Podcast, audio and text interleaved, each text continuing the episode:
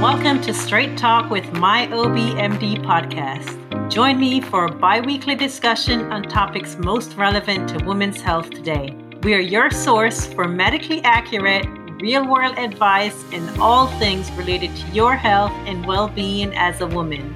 From menses to menopause, we've got you covered. I'm your host, Dr. Dayna Smith, a fully practicing, board certified OBGYN physician with close to 20 years' experience.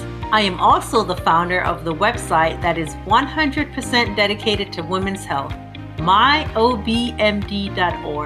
At myobmd.org, we write in all aspects related to women's health.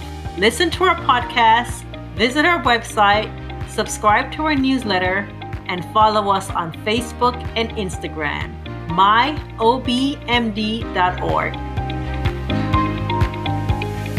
Welcome to another episode of Straight Talk with My OBMD. I'm your host, Dr. Dayna Smith.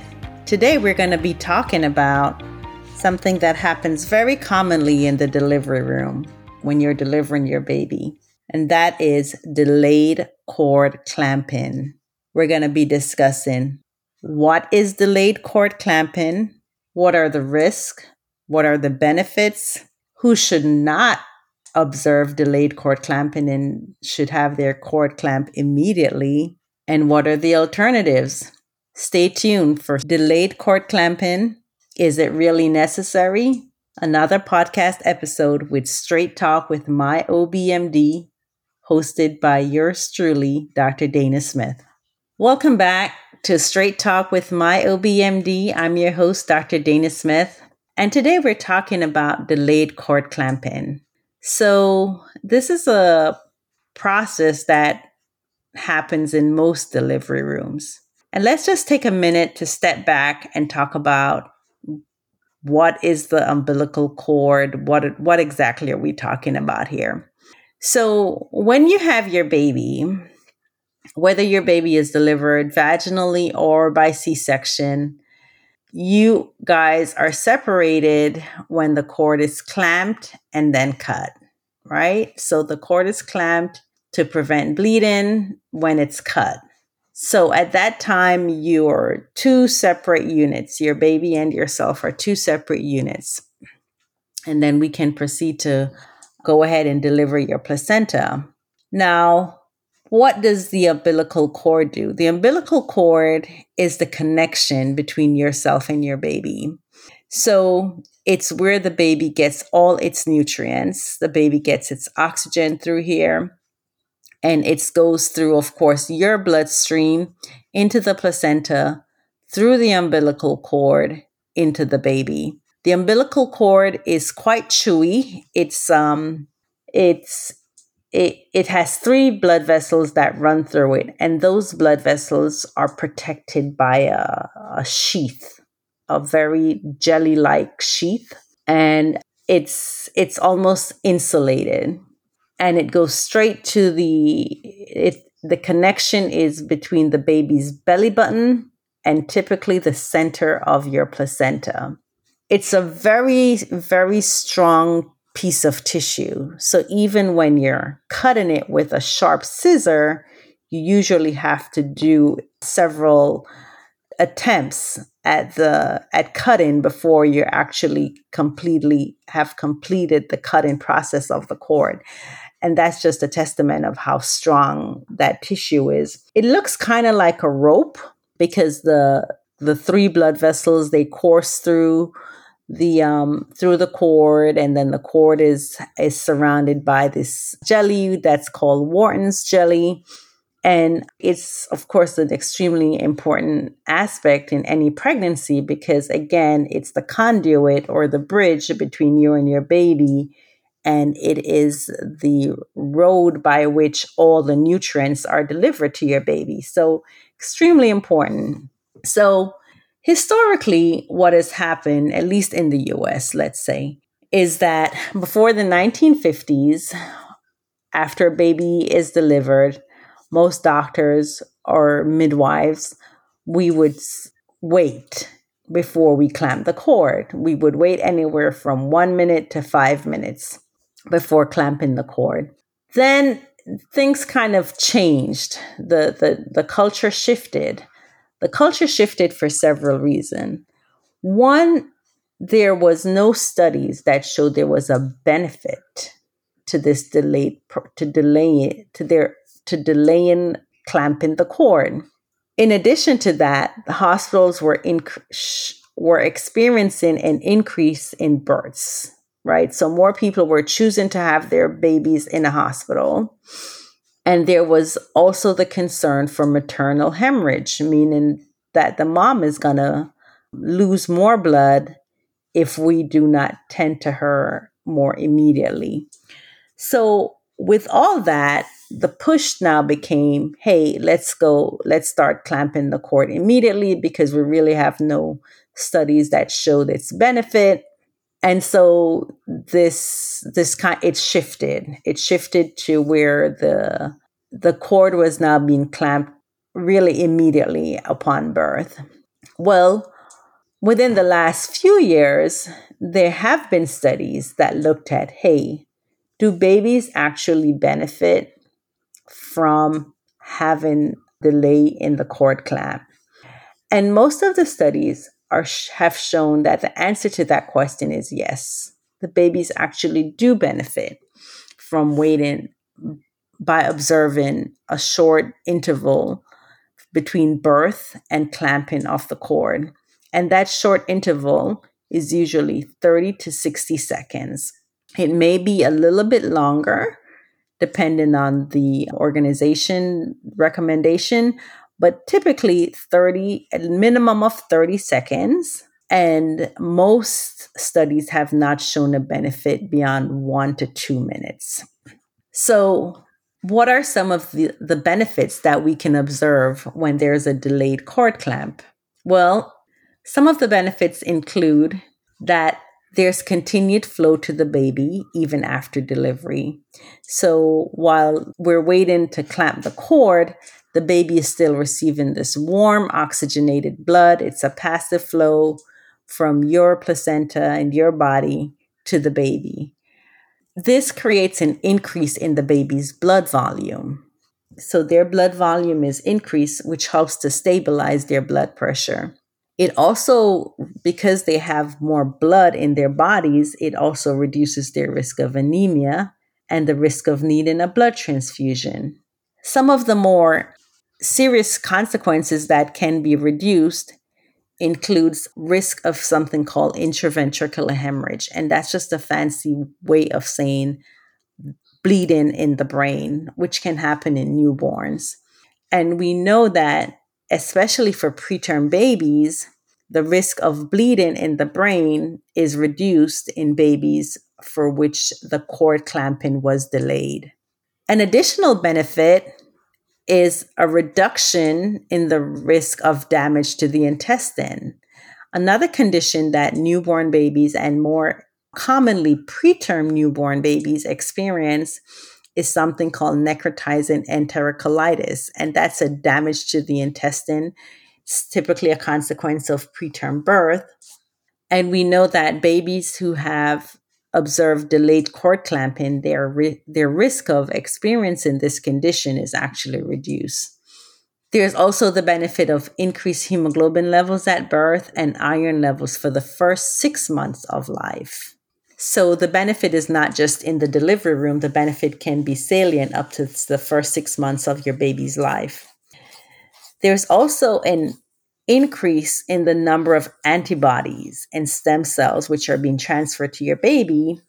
And that's important because those are the those are the tools your baby's body would need for any issue or organ uh, repair and to help boost their immune system.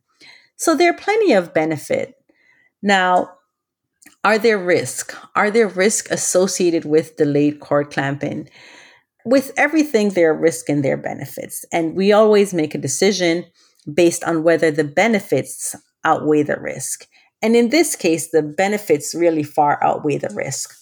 The risk of delayed cord clamping is that your baby may receive too much blood, right? So your baby may not have been anemic, your baby may have been just right, and now we delayed the cord clamping and now your baby's blood volume is above normal.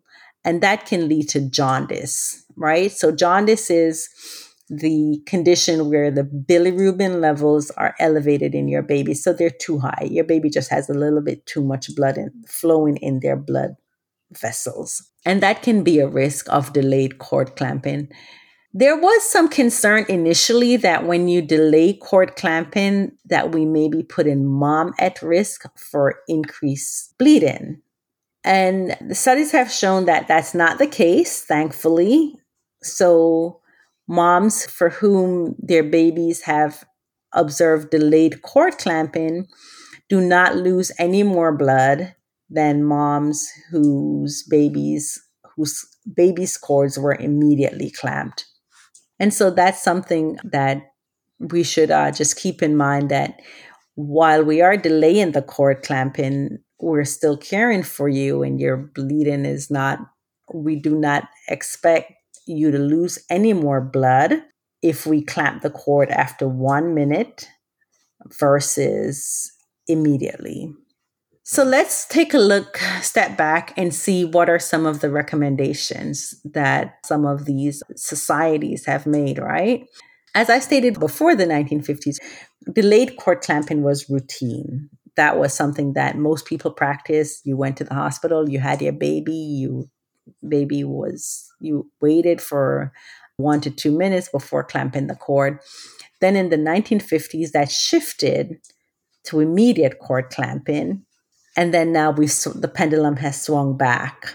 But now the pendulum has swung back not just based on a routine or a culture of what we typically do but it's swung back because the evidence has shown that there is actual benefit to delayed cord clamping.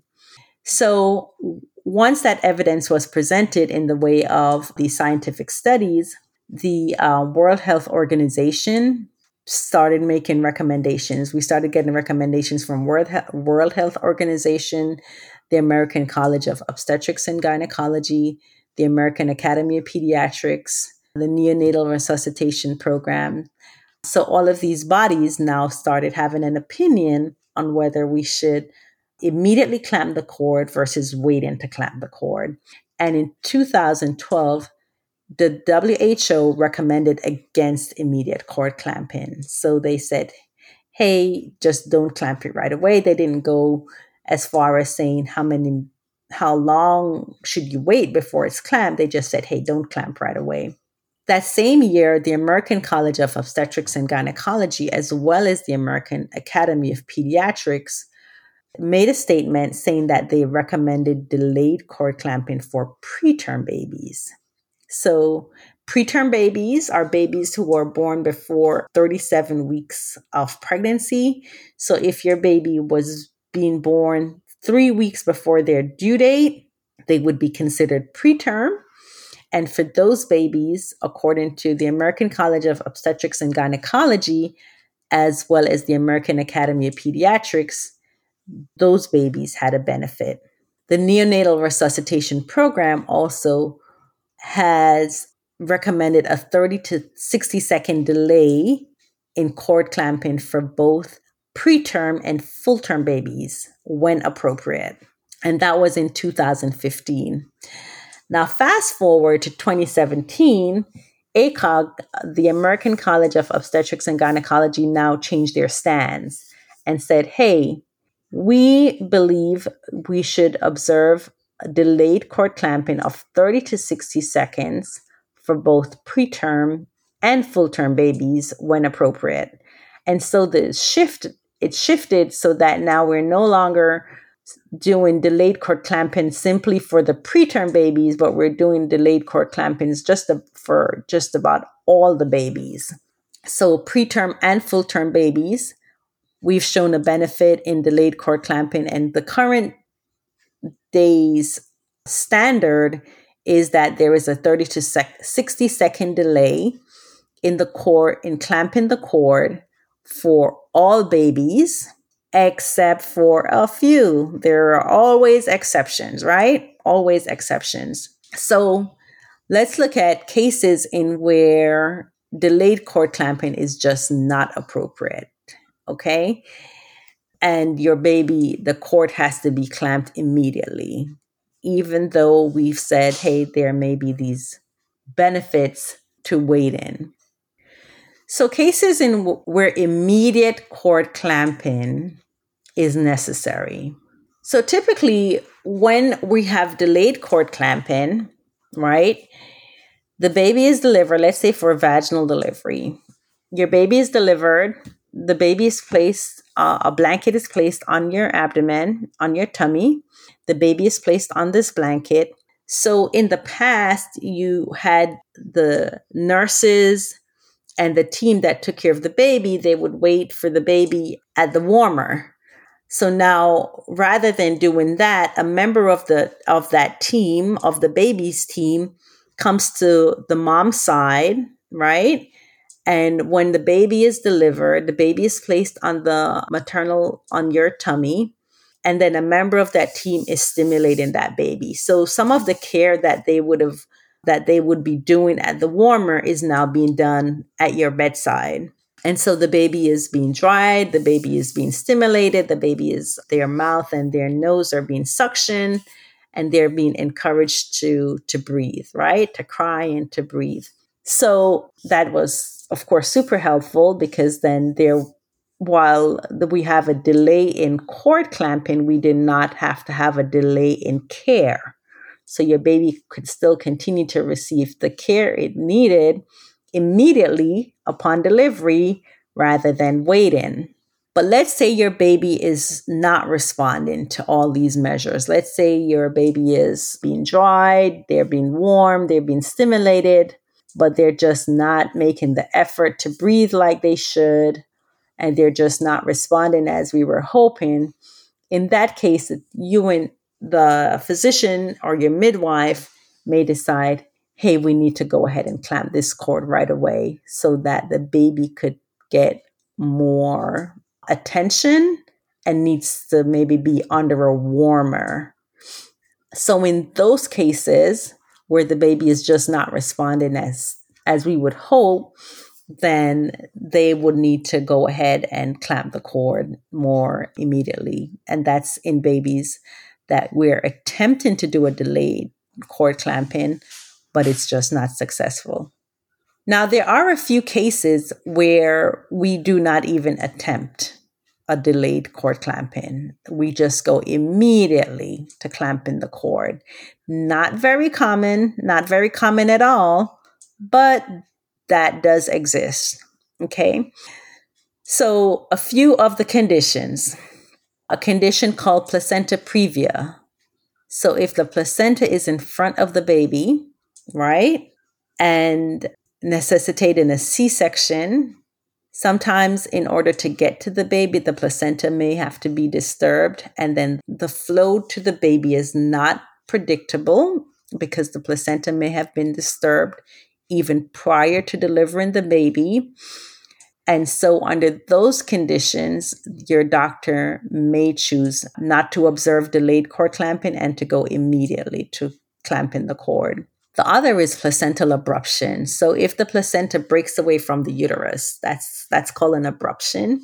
And if that happens before the baby is born, then we definitely do not observe delayed cord clamping because there's zero benefit. The placenta, if the placenta has broken off from the uterine wall, then there is no longer flow to the baby because your placenta is no longer attached to your uterus.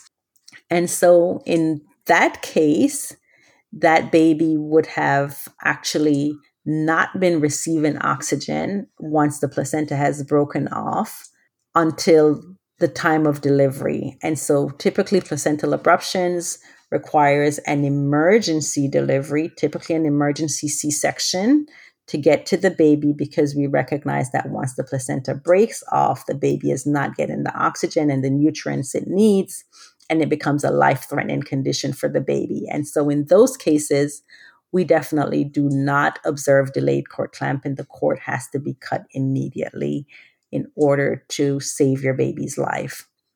Other conditions include a vasa previa. So that's a condition where the blood vessel from the placenta it's running close to the cervix rather than in the upper portion. And so when your water breaks, there's a risk that you can have bleeding actually from the placenta, which can lead to the baby losing blood and have experiencing anemia. Or if your cord is torn, you know, the umbilical cord is very strong and it usually takes a lot of effort to cut it. But in some patients, the cord may just not, may be very frail. And so in that case, if the cord is torn, then there's no benefit to delaying the cord clamping. And there may be actual risk because the flow may be coming from the baby to the placenta. And so in those cases, you will go ahead and just clamp the cord immediately. Another condition is if the, there's a nuchal cord that is really tight. So most of the time, if there's a cord around your baby's neck, that's called a nuchal cord. And it's not infrequent, it happens. As long as it's loose enough to allow flow to the baby, we really don't worry about it. We really only become concerned if it's um, very tight or if it's wrapped around several times. But in most cases, the babies will turn so that they can relieve themselves, so that the cord around the neck can be undone. So, in most cases, the cord around the neck, also called a nuchal cord, that's loose. It's usually loose. And at the time of delivery, whether vaginal or C section, the cord can be removed. You, just, you simply loop it around the baby's neck to undo it as you would, for instance, a scarf around your own neck. And so once that's undone, you can still observe delayed cord clamping. Now, let's say that the cord around the neck is tight.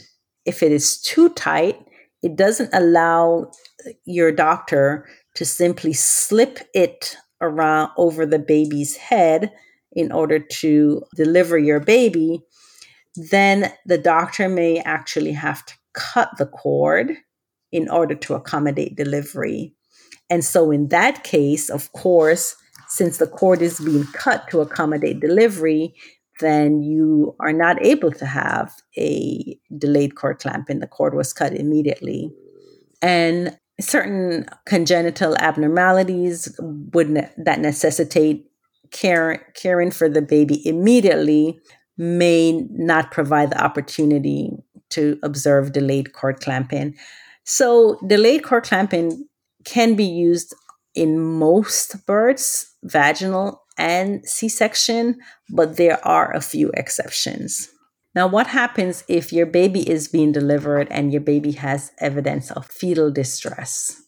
So, for babies who are having evidence of fetal distress, that decision on whether to delay the cord clamping or to clamp the cord immediately will be made by you, your physician as well as the team that's taking care of the baby.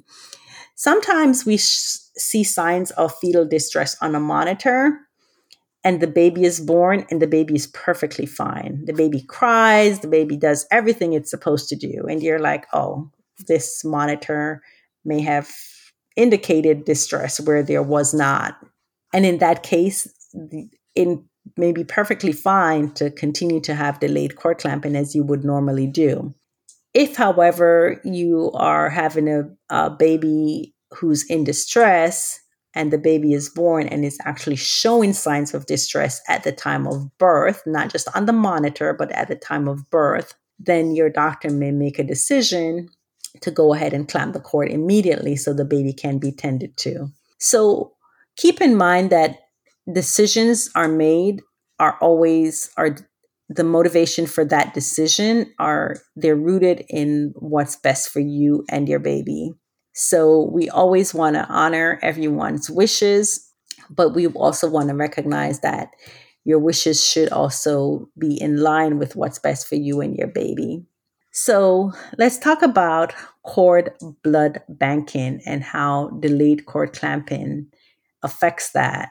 So the cord blood banking is a system whereby some some families choose to save the um, umbilical cord, umbilical blood and they store that and that's used in that's stored at a, a cord blood banking facility there's a fee involved and that's in case you for future use if you ever need it now when we observe delayed cord clamping there is flow continued passive flow from mom to baby. And so when the cord is finally cut after one minute, there's less blood in the cord than you would expect before that because some has flowed to the baby. So having a delayed cord clamping will affect the volume. It may affect the volume of blood that you're able to have in your cord blood banking system. Your doctor may choose a short delay rather than a lengthy delay in order to to kind of balance the needs of both. So your doctor may choose rather a 30 second delay or definitely no more than a one minute delay in order to um, one they would have satisfied the benefits to the baby of the delayed cord clamping but also they would have ad- additionally have enough blood left over for you to actually bank. So, moving on, we're going to talk about twin pregnancies where, or multiple gestations, right? So, twins or more.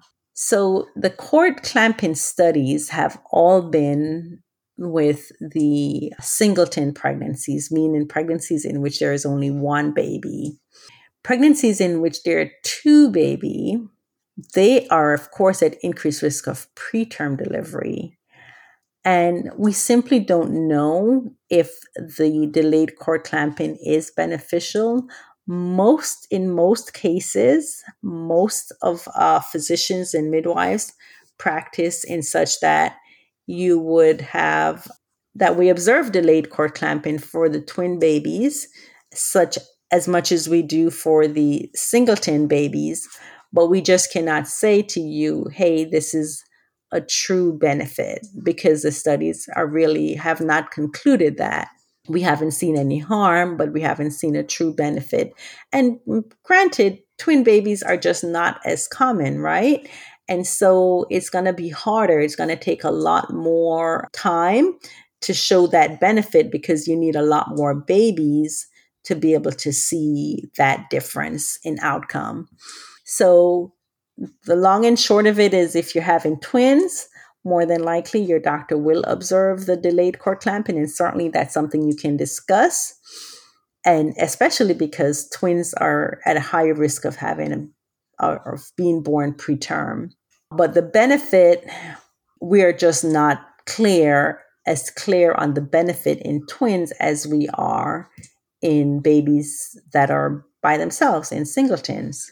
So there's one other aspect of delayed cord clamping. There's something called milking the um, umbilical cord. And there's a difference between delayed cord clamping versus milking your umbilical cord. So in delayed cord clamping, your baby is born, your baby is on their tummy or on on the whether vaginally or by C-section and we're waiting we're not doing anything. We meaning the physician your midwife we're we're just uh, we're tending to the baby drying off the baby stimulating the baby but we're not manipulating the umbilical cord. The flow of blood from you to your baby is what's called a passive flow right? There's no assistance in that process.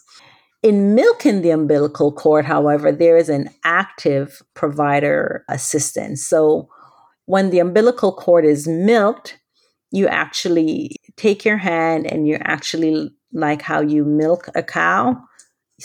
So you're actually milking the cord to encourage flow to the baby. And there's actually a short 10 second video on our website that shows the process of milking the umbilical cord. So when you're milking the umbilical cord, there's uh, more blood that's flowed to the baby at a faster rate, right? So, how does this affect your baby? For preterm babies, this may not be good, right? For preterm babies, this is discouraged because for preterm babies, they may actually it may actually increase their risk of bleeding in the brain based on a 2019 study. So, again, American College of Obstetrics and Gynecology, ACOG, of which I'm a part of, a member of, says, hey, for babies who are 28 weeks or earlier, we do not recommend milking the cord. Now, for babies who are term, for who you need to do immediate cord clamping, some doctors may just do a short milking of the cord one or two times before clamping. Whether or not that's beneficial, we are not sure. Okay. What we know to be beneficial is the delayed cord clamping, so simply allowing the blood to flow passively. Milking the cord, we know that's not beneficial in babies born before 28 weeks. We don't know if it's harmful or beneficial for babies born after that gestational age. And so if at all possible, we just want to do delayed cord clamping. And as far as milking, that's something that you and your doctor would discuss to see if that's appropriate for you and your pregnancy. So, thank you for listening to this episode of Straight Talk with my OBMD. We discussed delayed cord clamping, the risk, the benefits, and the alternatives. When should we use it? When should we not use it? And we also discussed what it means to milk the umbilical cord. All of this information is available on our website at myobmd.org. That's myobmd.org. Please reach out to me on social media and let me know what your thoughts are, what happened with your previous pregnancy, or what are your plans for your current or your future pregnancy, and what your thoughts are. How do you feel about having the umbilical cord cut immediately versus delay. Thanks for listening. Thank you for listening to another episode of Straight Talk with My OBMD podcast. To learn more about this topic, visit our website at myobmd.org. Subscribe to our newsletter, follow us on Facebook and Instagram. I can't wait to spend more time with you on our next episode of Straight Talk with My OBMD.